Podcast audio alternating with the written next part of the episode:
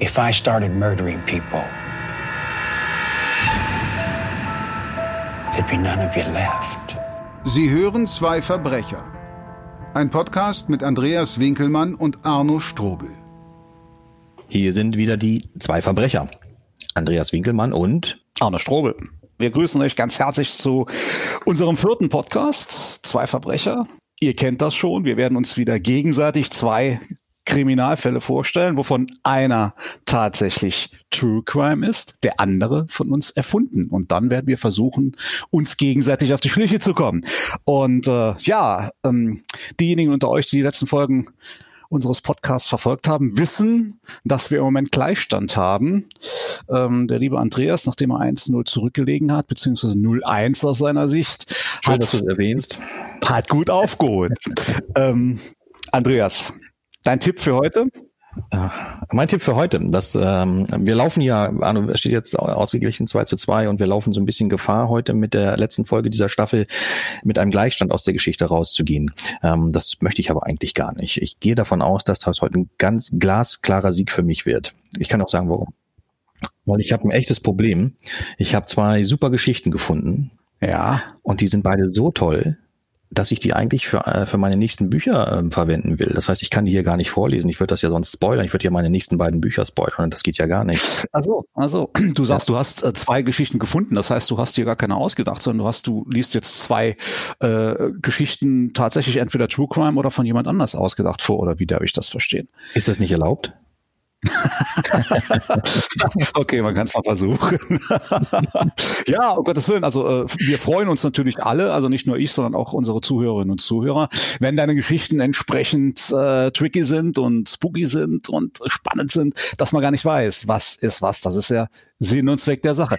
Ich freue mich auch über dein durchaus ausgeprägtes Selbstvertrauen, dass du dir so sicher bist. Wir werden sehen, ob es denn auch funktioniert. Was hältst du davon, wenn wir uns gar nicht furchtbar lange mit Vorreden aufhalten, sondern einfach mal loslegen? Du hast mich jetzt natürlich sehr, sehr neugierig gemacht auf deine Geschichten. Ich weiß gar nicht mehr, wer hat beim letzten Mal angefangen? Warst du das oder war ich das? Ich glaube, ich war das. Ich würde dir dann auch gern mit deiner ersten Geschichte den Vortritt lassen. Ach, okay. Ja, schön. Dann legen wir doch mal los. Ohne Schnörkel, ohne weitere Vorrede. Wir beginnen mit Der versteckte Mörder. In der Nacht vom 23. auf den 24. April 1974 wird der 48-jährige verwitwete Kfz-Mechaniker Zack P. in seinem Haus in Fergus Falls, einem 14.000 Seelenstädtchen im Nordwesten des US-amerikanischen Bundesstaates Minnesota, mit insgesamt 54 Messerstichen getötet. Die überwiegende Anzahl der Verletzungen finden sich in Oberkörper und Kopf. Wie die Pathologen bei der Obduktion feststellen, sind die Stiche mit einem Bowie-Messer, das am Tatort zurückgelassen wurde, mit großer Kraft ausgeführt worden. Alleine 36 der zwischen 18 und 21 Zentimeter tiefen Wunden wären jede für sich tödlich gewesen. Mit den restlichen Hieben wurden beide Hände des Opfers bis zur Unkenntlichkeit zerfleischt. Zack lebt zu dieser Zeit mit seiner 18-jährigen Tochter Suzanne zusammen, nachdem seine Frau Jean sich im Oktober 1969 die Pulsadern aufgeschnitten hatte und die zweite Tochter Amy ein Jahr später mit 16 von zu Hause weggelaufen und seitdem nicht mehr aufgetaucht ist.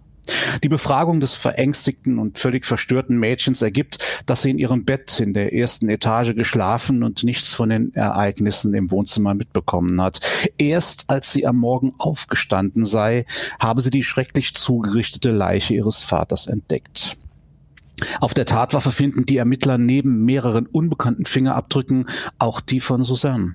Das Mädchen kann nicht erklären, wie ihre Abdrücke auf den Messergriff gelangt sind, kommt aber nach Ansicht der Beamten als Täterin kaum in Frage, da ihr die Kraft für derart tiefe Stiche in so hoher Anzahl fehlt. In der Nachbarschaft wird Zack als schwieriger und oft aggressiver Zeitgenosse beschrieben, seine Tochter Suzanne als extrem launisch. Mal sei sie vollkommen in sich gekehrt und grüße nicht einmal, ein anderes Mal zurückhaltend, freundlich und dann wieder forsch und vorlaut. Alle Versuche der Ermittler, den Aufenthaltsort von Suzannes Schwester Amy herauszufinden, bleiben erfolglos. Als Glücksfall sehen die Beamten allerdings an, dass es unter den anderen Fingerabdrücken auf dem Griff einige Teilabdrücke gibt, die eine 98-prozentige Deckungsgleichheit mit Abdrücken haben, die in der Datenbank des Police Departments gespeichert sind. Sie gehören zu Pete Fanning, einem 26-jährigen ungelernten Arbeiter eines ortsansässigen Fertigbetonbetriebes, der 2 Jahre zuvor nach einem Wohnungseinbruch erwischt und zu einer kurzen Haftstrafe verurteilt worden war. Fanning bestreitet vehement, Zack zu kennen, geschweige denn in der fraglichen Nacht in seinem Haus gewesen zu sein und ihn ermorden zu haben. Ein Alibi hat er allerdings ebenso wenig wie eine Erklärung für das Vorhandensein seiner Fingerabdrücke auf dem Messergriff. Fanning wird dem Haftrichter vorgeführt und kommt in Untersuchungshaft. Als die Ermittler Zacks Tochter Suzanne Fannings Foto zeigen, gibt sie an, ihn nicht zu kennen. Als am 13. Mai 1974, also rund 3 Wochen nach dem Mord an Zack, wird in einer sauberen und aufgeräumten Wohnung am Stadtrand von Fergus Falls eine weitere Leiche gefunden, die ebenso zugerichtet worden ist wie Zack. Den Ermittlern kommen nun zwar Zweifel an Fannings Schuld, er bleibt jedoch weiter in Haft. Bei dem neuen Opfer handelt es sich um Arthur Cutler, einen übergewichtigen 44-jährigen alleinstehenden Lehrer der Kennedy Secondary School in Fergus Falls. Wie bei Zack fällt bei der Obduktion die Wucht auf, mit der die Stiche ausgeführt worden sind, und die besondere Aufmerksamkeit, die der Täter den Händen gewidmet hat. Einige Finger sind sogar komplett abgetrennt. Anders als bei Zack wird hier jedoch kein Messer am Tatort gefunden. Bei einer erneuten Befragung von Suzanne, die nun allein im Haus ihres Vaters wohnt, ist sie sichtlich geschockt, denn Arthur Cutler war ein ehemaliger Lehrer von ihr. Nur weitere 10 Tage später geschieht ein dritter Mord nach dem gleichen Muster. Dieses Mal trifft es jedoch eine Frau. Sie heißt Dorothy Benworth und war, wie sich bald herausstellt, eine Bekannte von Zack. Erneut befassen die Ermittler sich mit Suzanne, die sowohl in der Nacht, in der Cutler getötet wurde, als auch für den Mord an Dorothy Benworth angibt, alleine in ihrem Bett gelegen und geschlafen zu haben. Gerade als die Polizisten bezüglich Suzanne misstrauisch werden, meldet sich Fanning aus der Untersuchungshaft. Ihm ist eingefallen, dass er sich 3 Wochen vor dem Mord an Zack in einem Waffengeschäft einige Messer angesehen, aber keines gekauft hatte. Dabei habe er wohl auch ein Bowie-Messer in Händen gehalten und so wahrscheinlich seine Fingerabdrücke auf dem Griff hinterlassen.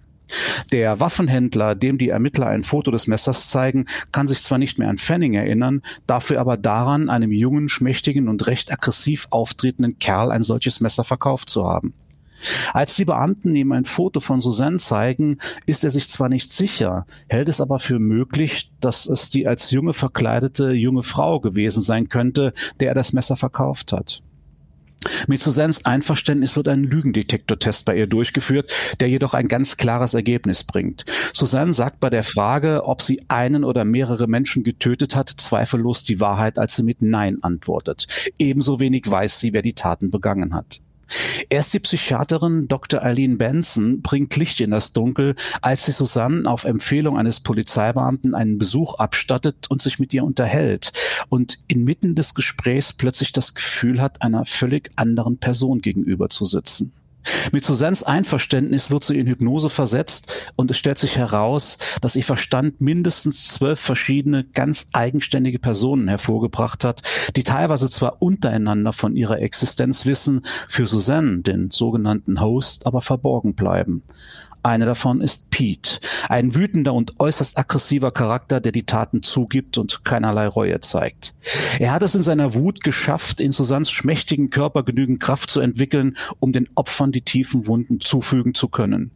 In weiteren Sitzungen zeigt sich, dass das Mädchen in frühester Kindheit sowohl von ihrem Vater als auch von dessen Bekannter und offenbar auch damaliger Geliebter Dorothy äußerst brutal missbraucht wurde und zu ihrem Schutz die verschiedenen Charakter ausgebildet hat. Lehrer Arthur Cutler hat sie später als Pubertierende mehrfach sexuell missbraucht, weshalb auch er durch Pete sterben musste. Am 22. Juli 1975 fällt Richter Bob Thompson das für die damalige USA sensationelle Urteil. Suzanne P. ist der erste Fall in den Vereinigten Staaten, in dem die Krankheit der multiplen Persönlichkeit, die heute als dissoziative Identitätsstörung bezeichnet wird, einer Beschuldigten anerkannt wird. Suzanne P. wird freigesprochen, weil nicht sie, sondern ihr alter Ego Pete die Taten ohne ihr Wissen und Zutun begangen hat. Nach 3 Jahren intensiver psychiatrischer Betreuung in einer geschlossenen Einrichtung verbringt sie weitere 2 Jahre in offener Betreuung. Am 12. November 1980 verlässt sie die Einrichtung als geheilt. Ja, mein lieber Andreas, der versteckte Mörder, Pete. Der versteckte Mörder. Ich finde das ganz wunderbar, Arno, dass du mal einen Fall einbringst, der sich mit diesem Thema der aufgespaltenen Persönlichkeiten beschäftigt, weil ich das ein sehr, sehr interessantes Thema finde, dass ich selbst auch schon das ein oder andere Mal auf dem Zettel stehen hatte, mich aber bislang nicht getraut habe. Jetzt bist du der Erste, der es rausbringt, und super interessant. Kann ich mir sehr, sehr gut vorstellen, weil ich weiß, dass das durchaus möglich ist, dass man auch nicht nur 12 oder 15 oder 20, sondern auch 300 bis 400 Personen abspalten. Ich habe nicht explizit danach gesucht, sondern der Fall ist bei meiner Recherche nach einem schönen Fall untergekommen. Und ja, als ich das gelesen habe, habe ich nicht sofort gesagt, ja, das muss wirklich. Ja. Finde ich auch wirklich sehr gut, dass du das mitgebracht hast. Wie wir das auch schon in den anderen Podcast-Folgen gemacht haben, bilde ich mir jetzt noch kein Urteil und stelle auch noch keine Fragen. Das machen wir dann, wenn die Geschichten durch sind. Ja. Aber sehr, sehr interessant. Magst du meine erste Geschichte? Dann leg mal los, lieber Andreas. Okay. Meine erste Geschichte heißt Der Vollstrecker. Am Morgen des 4. September steht Ernst August früh auf, noch vor seiner Familie. Schon immer hatte der hauptberufliche Lehrer und leidenschaftliche Schriftsteller viel zu tun. Doch am heutigen Tage sollte es noch viel mehr werden. Er tritt vor die Tür des kleinen Häuschens und genießt die frische Herbstluft, die Stille, das Vergnügen an der Natur. In diesem Moment kommt der kleine Wagen vorgefahren, der jeden Tag die Milch ausliefert. Ernst August nimmt dem Lieferanten die 3 Liter Milch ab, die seine Familie jeden Tag benötigt. Dann bestellt er für den nächsten Tag die gleiche Menge, wohlwissend, dass weder seine Frau noch seine 4 Kinder sie benötigen würden. Ernst August bringt die Milch in die Küche, nimmt sich ein Glas, schüttet es voll und trinkt. Dann tritt er vor den Spiegel, wischt sich die Milchreste aus seinem stattlichen Kaiserbart und richtet seine Kleidung. Zeit seines Lebens war ihm ein korrektes und ordentliches Auftreten wichtig gewesen. Nach außen hin musste man zeigen, wer man war und was man darstellte, auch wenn es im Inneren ganz anders aussah. In seinem Inneren richtete sich alles gegen ihn selbst. Wer er war, durfte und wollte er nicht sein, kämpfte jeden Tag gegen sich selbst an. Und weil das zu schwer war, weil Ernst August es nicht so viele Jahre hätte ertragen können, selbst Unheil, allen Übels zu sein, suchte er die Schuldigen dafür außerhalb von sich. Er fand sie mannigfach und bereitete sich jahrelang auf den großen Tag der Rache vor. Ernst August hatte sich Waffen und Munition besorgt, schon vor Jahren. Und er hatte heimlich und unbemerkt im Wald Schießübungen unternommen. Mittlerweile ist er ein sehr guter Schütze und traut sich nun zu, auch unter Druck und Stress jede einzelne Kugel ins Ziel abfeuern zu können. Keine einzige darf verschwendet werden, denn da draußen gibt es viel zu viele Menschen. Und jede Kugel, die trifft, bedeutet einen weniger. Außerdem läuft Verschwendung seiner angeborenen schwäbischen Sparsamkeit zuwider. Ernst August geht in den Schuppen, holt Knüppel und Messer, kehrt ins Haus zurück und betritt das eheliche Schlafzimmer, in dem seine Frau Anna noch schläft. Er schlägt sie mit dem Knüppel bewusstlos, dann ersticht er sie mit dem Messer. Hernach geht er hinüber ins Kinderzimmer der Jungen, schlägt seine Söhne Robert und Richard bewusstlos und ersticht auch sie. Dergleichen wiederholt er im Zimmer der Mädchen an seinen Töchtern Clara und Elsa. Der erste Schritt ist getan. Seine Liebsten, die am allermeisten darunter zu leiden gehabt hätten, was Ernst August zu tun gedachte, worauf er sich so lange vorbereitet hatte, waren erlöst. Um seine Familie musste er sich keine Sorgen mehr machen, kann sich voll und ganz auf seine Aufgabe konzentrieren. Eben dafür packt er jetzt seine Reisetasche für die Fahrt. Die 2 Pistolen kommen ganz nach oben. Dazu Schreibblock, Stift und Briefumschläge, denn er beabsichtigt, während der Fahrt einige Briefe für die Nachwelt zu schreiben.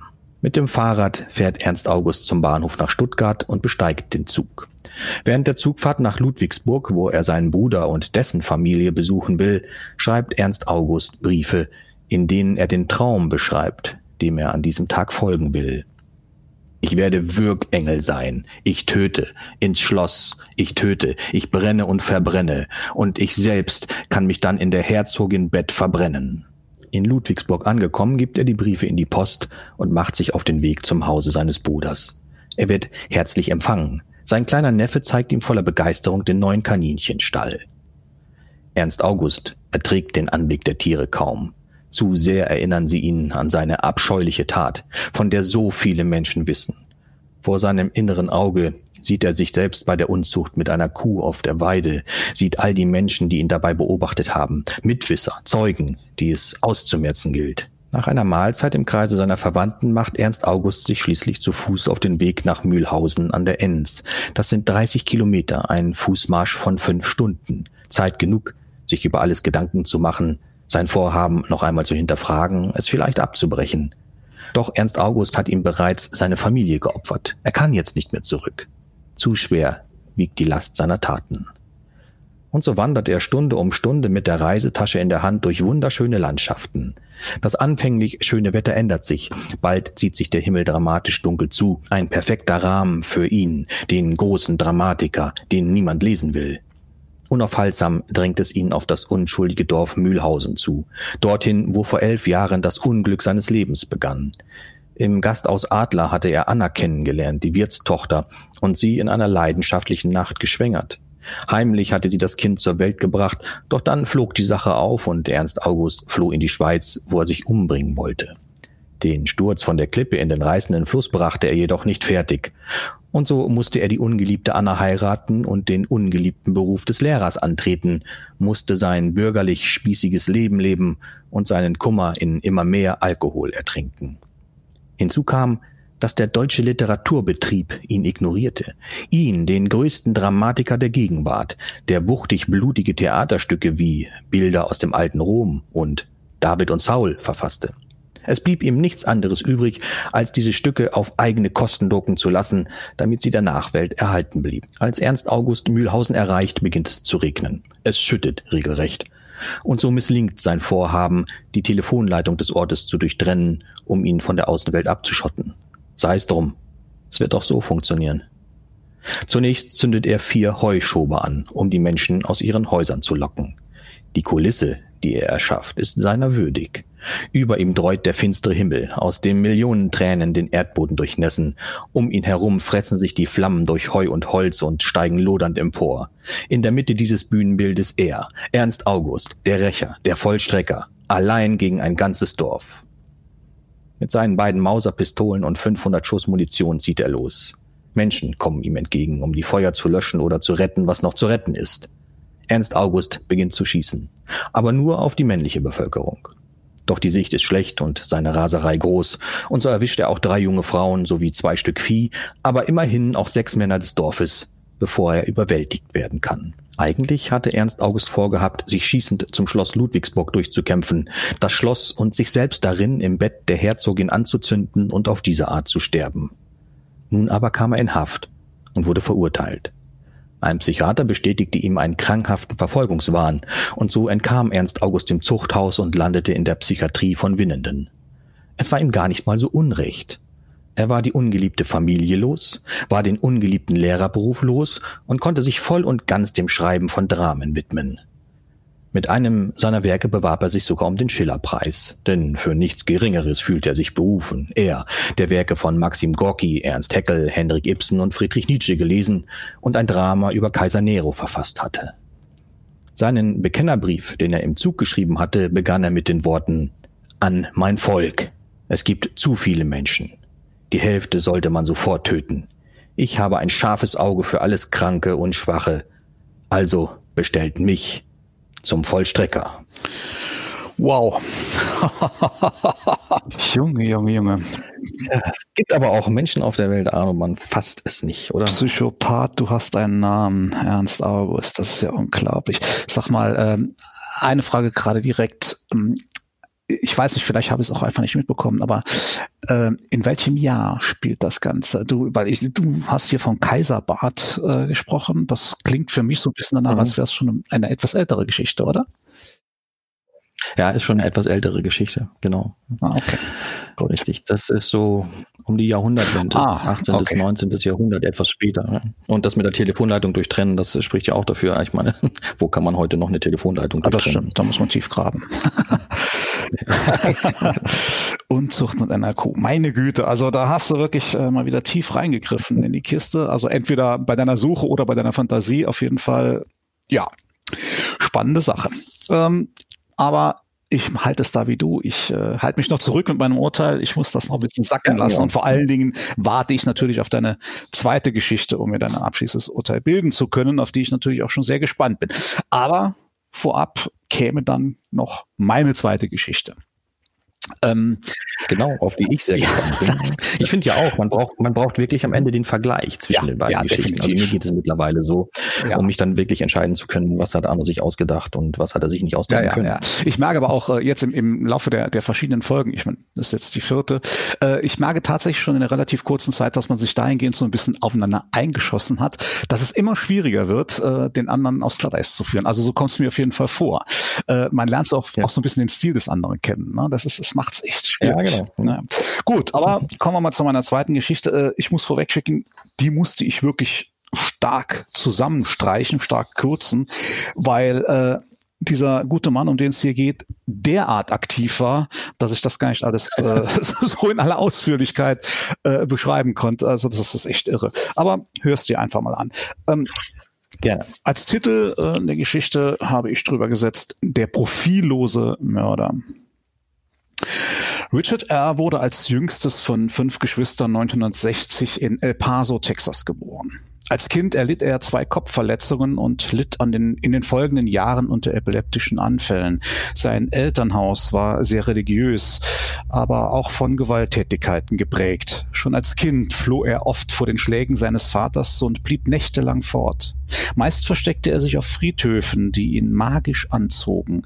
Im Alter von 12 Jahren musste Richard mit ansehen, wie sein Cousin Mike seine eigene Frau umbrachte.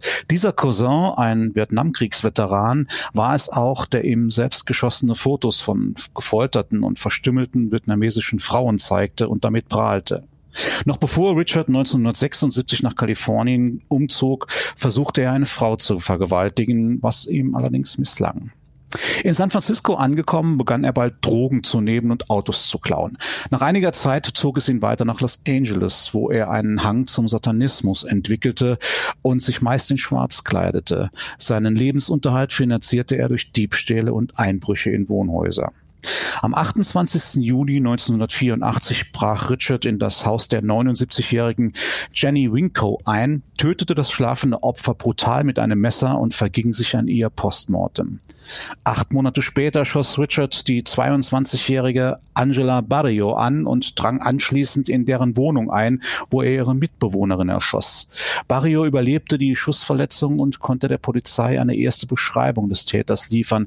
Noch am gleichen Tag überfiel Richard eine 30-Jährige in ihrem Auto und erschoss auch sie.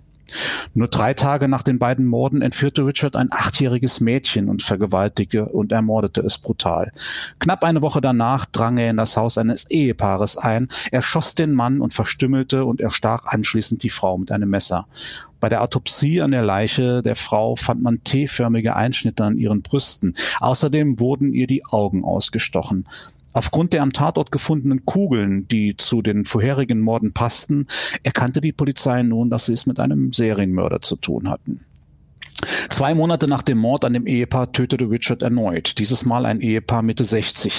Den Mann brachte er durch einen Kopfschuss um, anschließend verging er sich grausam an dessen Frau. Er verprügelte, fesselte und vergewaltigte sie, aber aus unbekannten Gründen ließ er sie am Leben.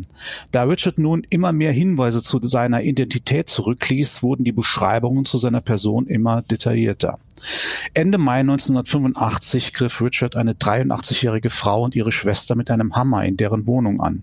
Am Tatort hinterließ er mit Blut gezeichnete Pentagramme an der Zimmerwand und auf den Schenkeln der Opfer. Tags darauf wurde eine 41-Jährige von Richard gefesselt und brutal vergewaltigt. Ihren 12-jährigen Sohn sperrte er währenddessen in einen Wandschrank ein. Danach schlitzte er sie mit einem Messer auf und fesselte sie und ihren Sohn dann aneinander.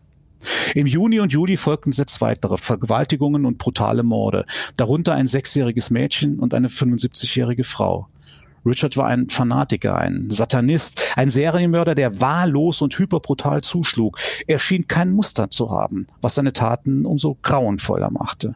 Am 20. Juli tötete er den 32-jährigen Cihat Asabau, schlug und vergewaltigte dessen Frau und missbrauchte den 8-jährigen Sohn des Paares in Gegenwart der Mutter. Noch am selben Tag erschoss Richard Maxon und Lila Kneiling, beide 66, und verstümmelte ihre Leichen. Am 6. August überfiel er ein junges Pärchen und schoss beiden in den Kopf. Sie überlebten wie durch ein Wunder. Beide konnten eine Beschreibung des Täters abliefern, die zu Richard passte. 2 Tage darauf erschoss er einen weiteren Mann, vergewaltigte seine 28-jährige Ehefrau und zwang sie zum Oralverkehr. Auch sie überlebte und konnte ihren Peiniger beschreiben. Nach der letzten Tat verließ Richard Los Angeles. Am 24. August 1985 gelang der Polizei ein wichtiger Durchbruch. An diesem Tag stieg Richard in die 50 Meilen südlich von Los Angeles gelegene Villa von Bill Carnes und seiner Verlobten Ines Erickson ein, tötete Carnes durch einen Kopfschuss, vergewaltigte Erickson und fesselte sie. Während des Missbrauchs forderte er sie auf, ihre Liebe zum Teufel zu beschwören. Nachdem er verschwunden war, schleppte sie sich gefesselt zu einem Fenster und sah, wie der Täter in einem orangenen Toyota-Kombi floh. Zu Richard und seinem Wagen konnte sie später der Polizei eine gute Beschreibung abgeben. Ein Teenager notierte sich einen Teil des Nummernschildes des Wagens, nachdem er in den Medien die Beschreibung gehört hatte und das Fahrzeug in seiner Nachbarschaft hin und her kreuzen sah.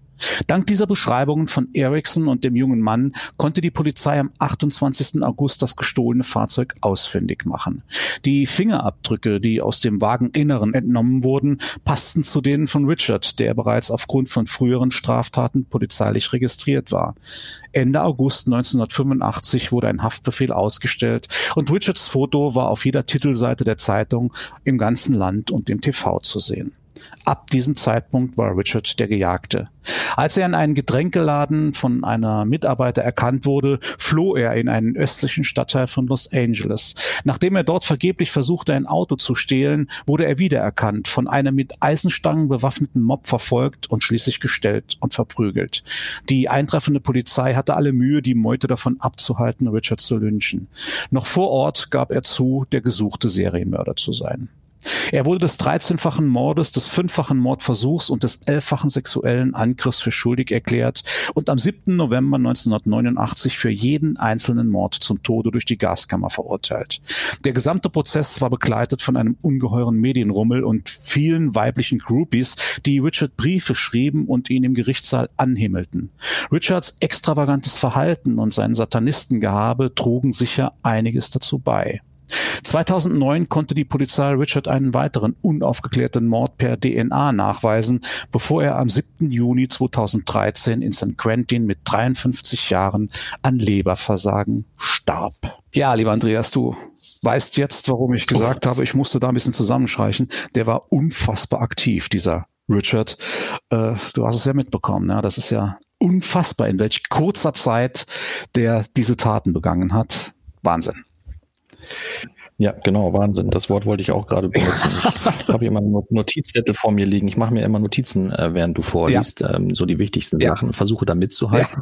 Ja. Und bei diesem Fall, beim profillosen Mörder, bin ich dann nur noch dazu übergegangen, die Opfer mitzuzählen, weil ich nicht wusste, ob du am Ende noch eine Aufzählung machst oder nicht. Ja, das ist irre. Ich habe bei 14, 15 habe ich dann aufgegeben, das war zu schnell aufeinander, ich habe die Namen auch nicht mehr mitbekommen. Ja. Ja. Und da habe ich dann sein gelassen. Also das ist eine Mordserie innerhalb sehr kurzer Zeit, die einem wirklich sprachlos zurücklässt. Ja, irre. Und ich musste auch das Ganze auch so ein bisschen zum, quasi wie eine Aufzählung tatsächlich gestalten, weil wenn ich alle Nebensächlichkeiten, in Anführungszeichen, die in dem Bericht angegeben worden sind, wenn ich die alle drin gelassen hätte, wäre ich jetzt noch am Vorlesen und wahrscheinlich noch für die nächsten 10 Minuten. Deswegen ist klingt das Ganze so ein bisschen wie eine Aufzählung von Mord, aber es ging nicht anders. Ja.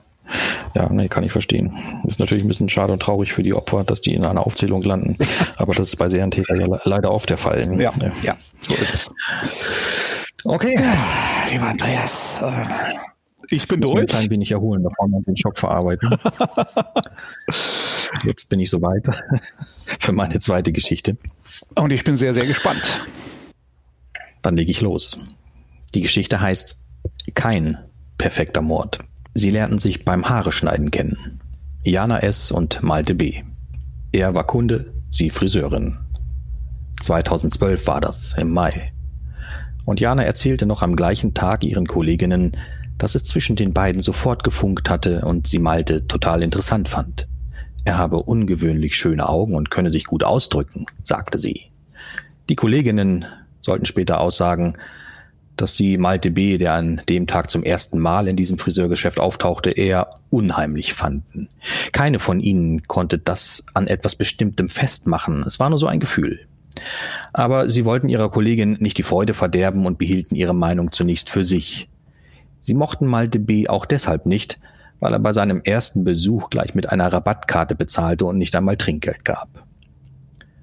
Von dem Tag an sahen die Kolleginnen, von denen einige auch sehr eng mit Jana befreundet waren, die junge Frau privat nicht mehr so häufig. Vorschläge für gemeinsame Verabredungen schlug Jana mit der Begründung aus, dass sie sich mit Malte treffen wolle. Wenn man sie in der Stadt oder auf den Uferspazierwegen der Ruhr überhaupt noch sah, dann immer Hand in Hand mit ihrem neuen Freund. Da hatten sich zwei gefunden, Hals über Kopf ineinander verliebt, und es schien zu passen. Jana S. wirkte glücklich, geradezu überschwänglich, und nach nicht einmal 2 Monaten sprach sie davon, dass Malte zu ihr und ihrem Bruder in das Haus ziehen würde, das die Geschwister von den bereits verstorbenen Eltern geerbt hatten. Janas 5 Jahre älterer Bruder Stefan hatte dem Einzug des Freundes seiner Schwester zugestimmt, ein wenig widerwillig, wie er seinen Freunden erzählte, weil er den Typen eigentlich nicht mochte und ihm nicht über den Weg traute. Malte B. erschien ihm durchtrieben und berechnend. Aber als er zu diesem Thema das Gespräch mit seiner Schwester suchte, ließ er sich von ihr überzeugen, dass er sich täuschte. Jana erzählte erst ihrem Bruder und später auch ihren Freundinnen und Kollegen, dass Malte in einem Kinder- und Jugendheim aufgewachsen war, weil er von seinen leiblichen Eltern misshandelt worden war. Nicht sexuell, aber mit Schlägen und auch verbal. Die 5 Jahre in dem Heim waren auch nicht leicht, weil man sich durchsetzen musste, aber es war laut Malte immer noch besser gewesen als die beinahe täglichen Misshandlungen mit glühenden Zigaretten, heißem Wasser oder dem Bambusstock, der extra dafür in der Küche auf dem Heizkörper lag. Stefan S. ließ sich überzeugen, behielt im Stillen aber seinen Argwohn. Ihm war sehr viel am Glück seiner Schwester gelegen, denn Jana hatte nach dem Tod der Eltern durch einen Autounfall eine schwere Zeit durchgemacht.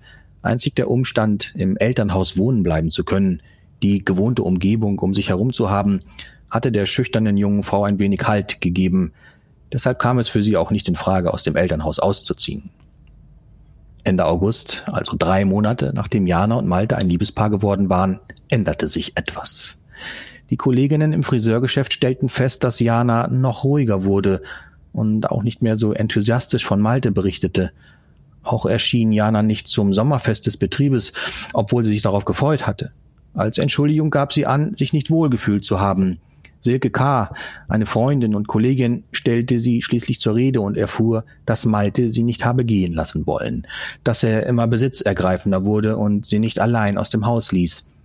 Außerdem kam es wohl immer häufiger zu Auseinandersetzungen zwischen ihrem Bruder und Malte.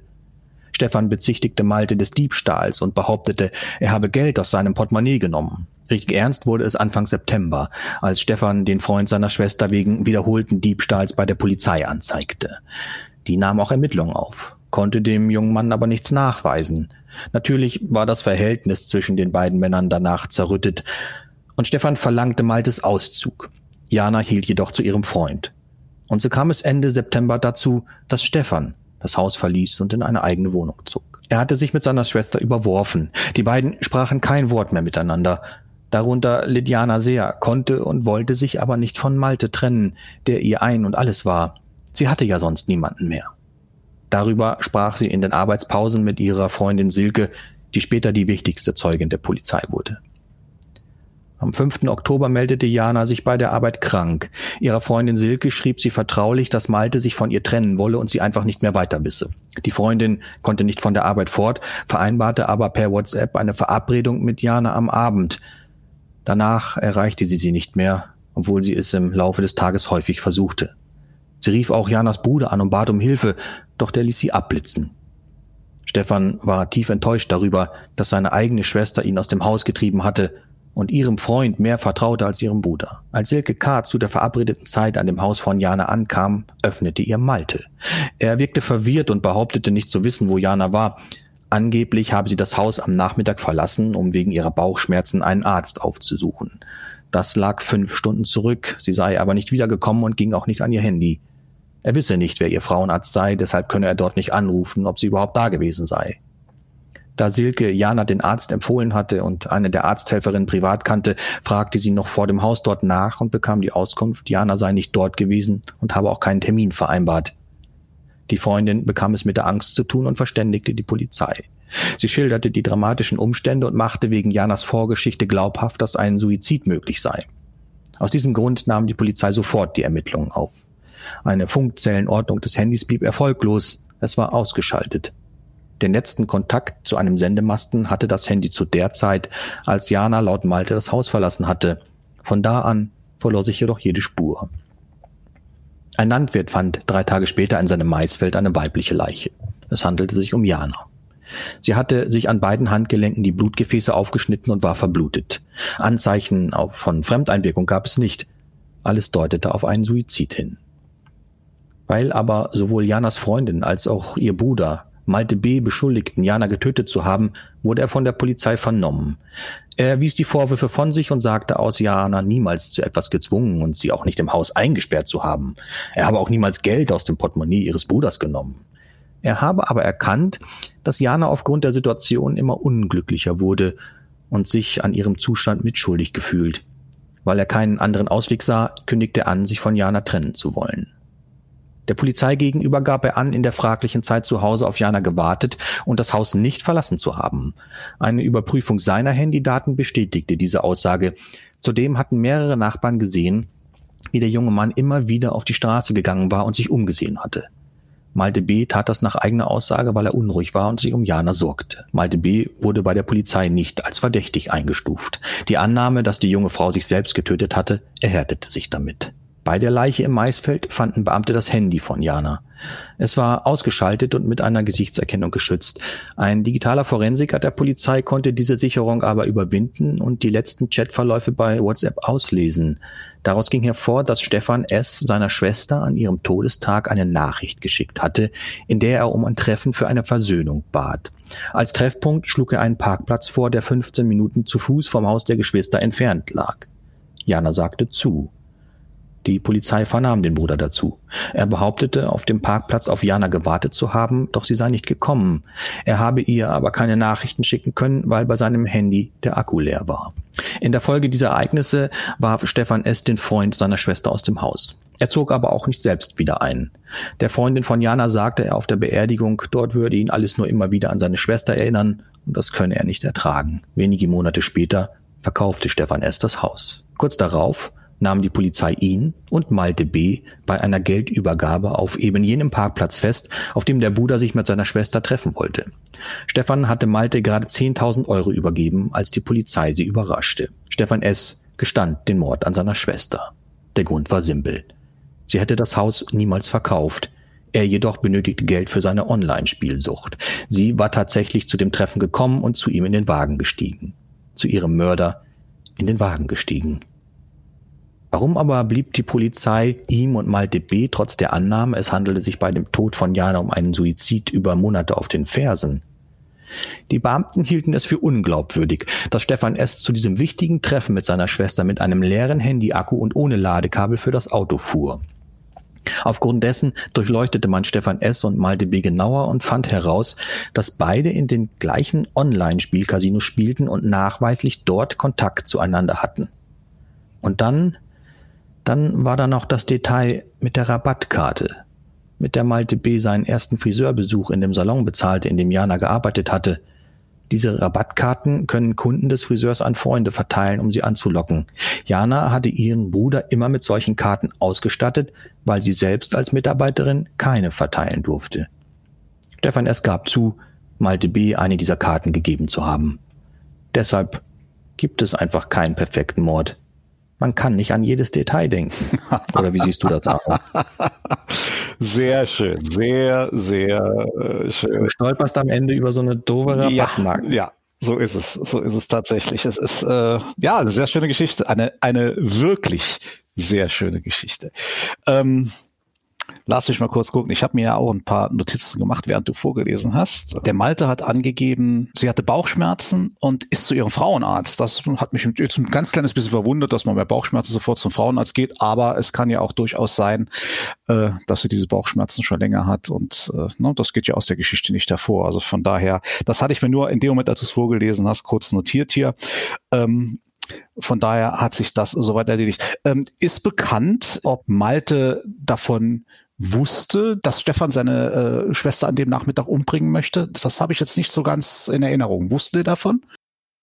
Also, ich gehe davon aus, und so hat so stand es auch in dem Polizeibericht, dass die beiden als Team agiert haben. Ah, okay, ja. Deswegen hat der Malte ja von dem Stefan auch die 10.000 Euro bekommen. Also das Ganze war ein perfider, abgekaterter Plan von Anfang an. Also er hat sich, Malte hat sich nicht zufällig in Jana verliebt, sondern er wurde auf sie angesetzt. Ja. Gut, verstehe ich. Damit der Stefan das Haus verkaufen kann. Ja. So habe ich diese ganze Sache verstanden. Gut, okay, das hast du auch schön beantwortet. Und das mit dem Frauenarzt, da gehe ich mal davon aus, dass sie das nur vorgeschoben hat, zum Frauenarzt zu gehen, weil sie sich ja mit ihrem Bruder treffen wollte. Und das hätte Malte ja auf keinen Fall toleriert. Also brauchte sie eine Ausrede und hat ihm dann gesagt, sie geht zum Frauenarzt. Würde ich so deuten. Passt schön zusammen, ja. Ich gestehe, das war mir schon klar, dass die beiden als Team zusammengearbeitet haben. Ich wollte mal hören, wie du da auf antwortest. Ach so. Sorry, man kann es ja mal versuchen. Es ist, wie schon gesagt, es ist schwierig. Es wird immer, mit jeder Folge wird es schwieriger, den anderen zu überführen. Nichtsdestotrotz, lieber Andreas, glaube ich, dich ertappt zu haben. Ich möchte dir auch sagen, warum. Und dabei kann ich dann auch direkt auflösen, wenn du damit einverstanden bist.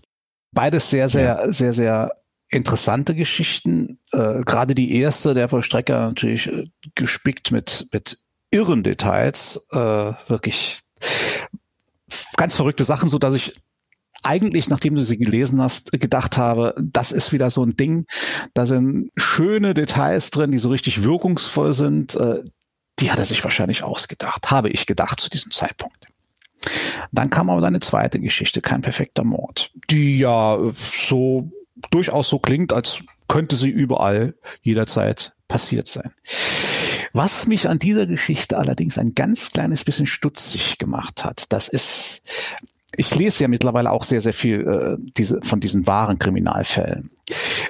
Und mir ist aufgefallen bei dieser zweiten Geschichte, vielleicht täusche ich mich, ich hoffe es nicht, dass diese Geschichte als eine der ganz wenigen, die ich bis jetzt gelesen oder gehört habe, über wahre Kriminalfälle mit einer gewissen Dramaturgie aufgebaut ist. So wie wir normalerweise unsere Bücher schreiben, wie wir unsere Thriller schreiben. Nämlich mit einem überraschenden Wendepunkt am Ende.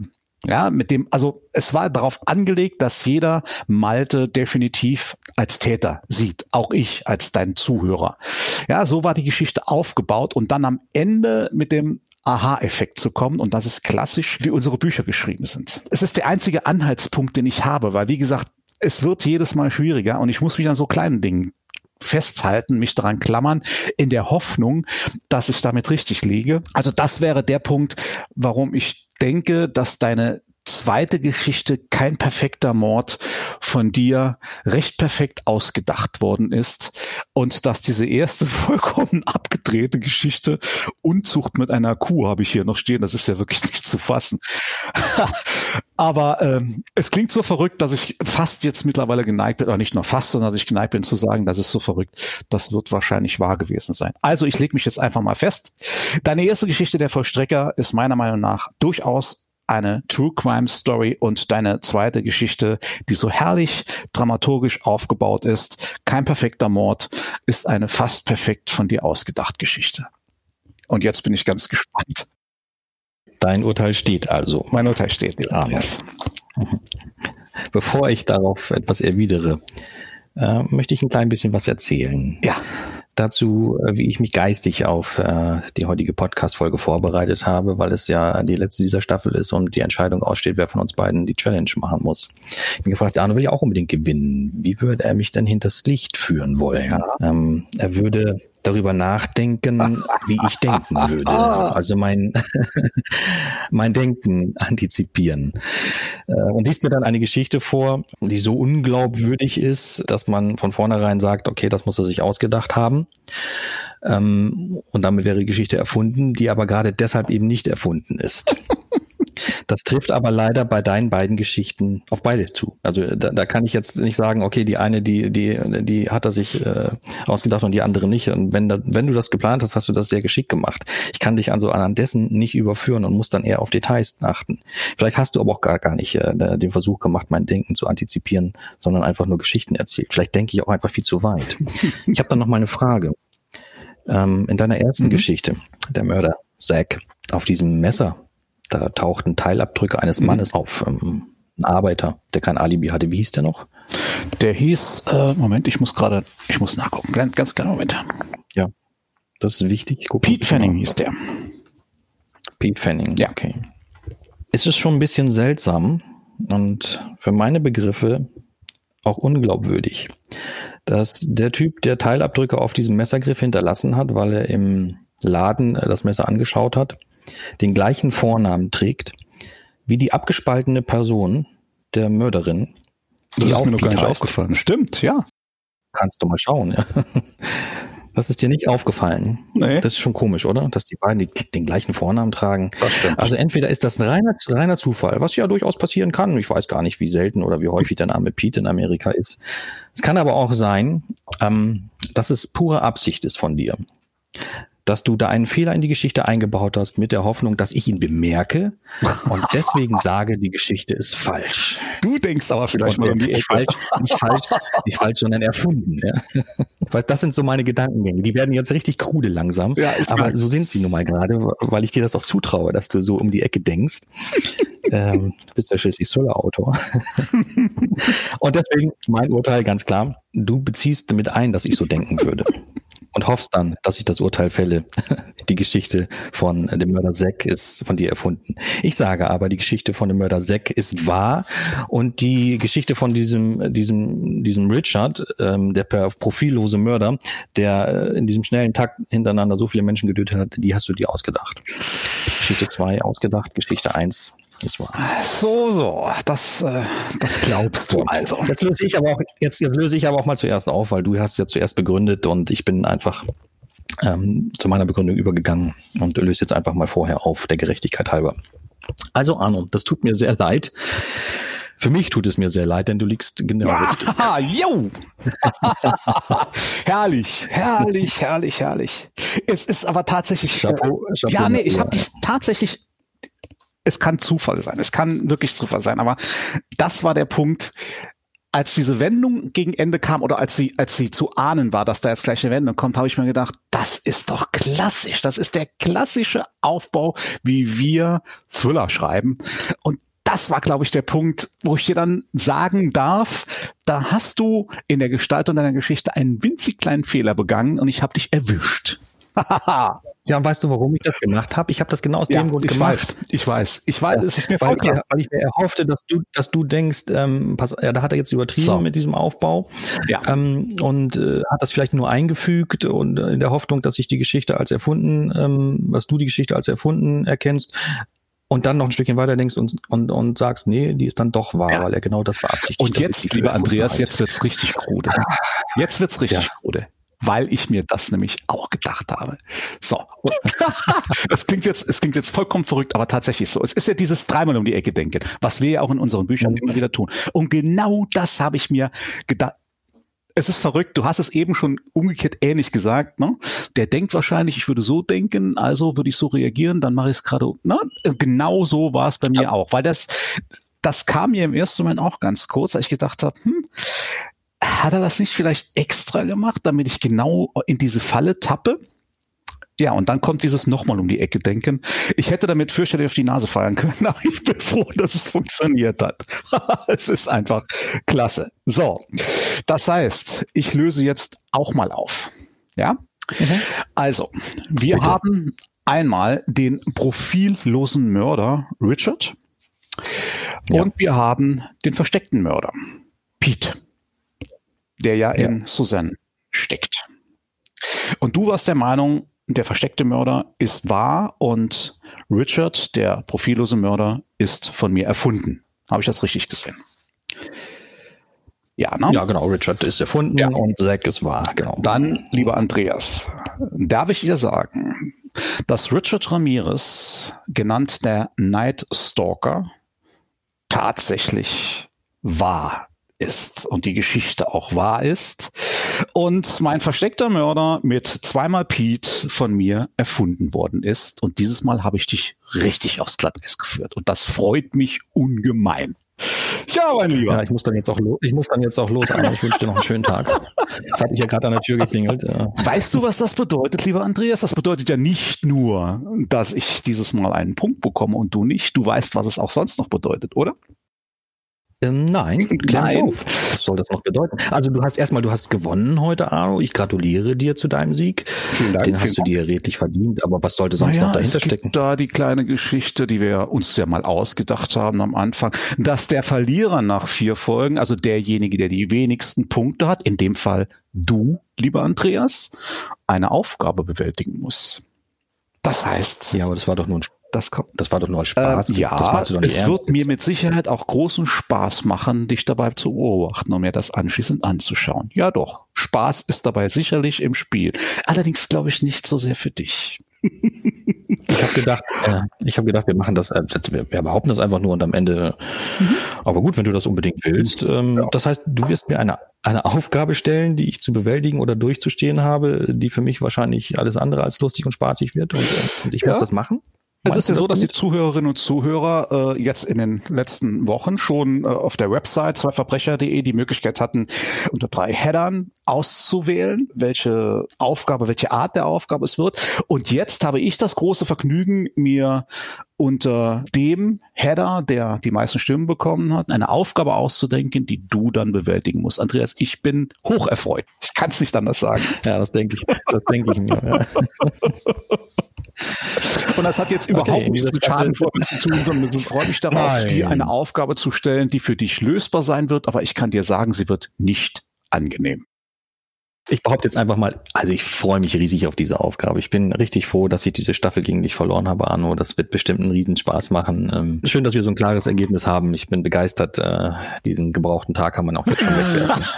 Herrlich. Aber ich muss dir ganz ehrlich sagen, und das ist jetzt kein Joke, ich hätte es eher in Kauf genommen, selbst zu verlieren jetzt heute, als dass wir heute wieder mit Unentschieden rausgehen und dann beide eine Aufgabe hätten lösen müssen, die der liebe Gregor Mittendorf sich dann für uns ausdenkt, weil ich glaube, das wäre für uns beide bitter geworden.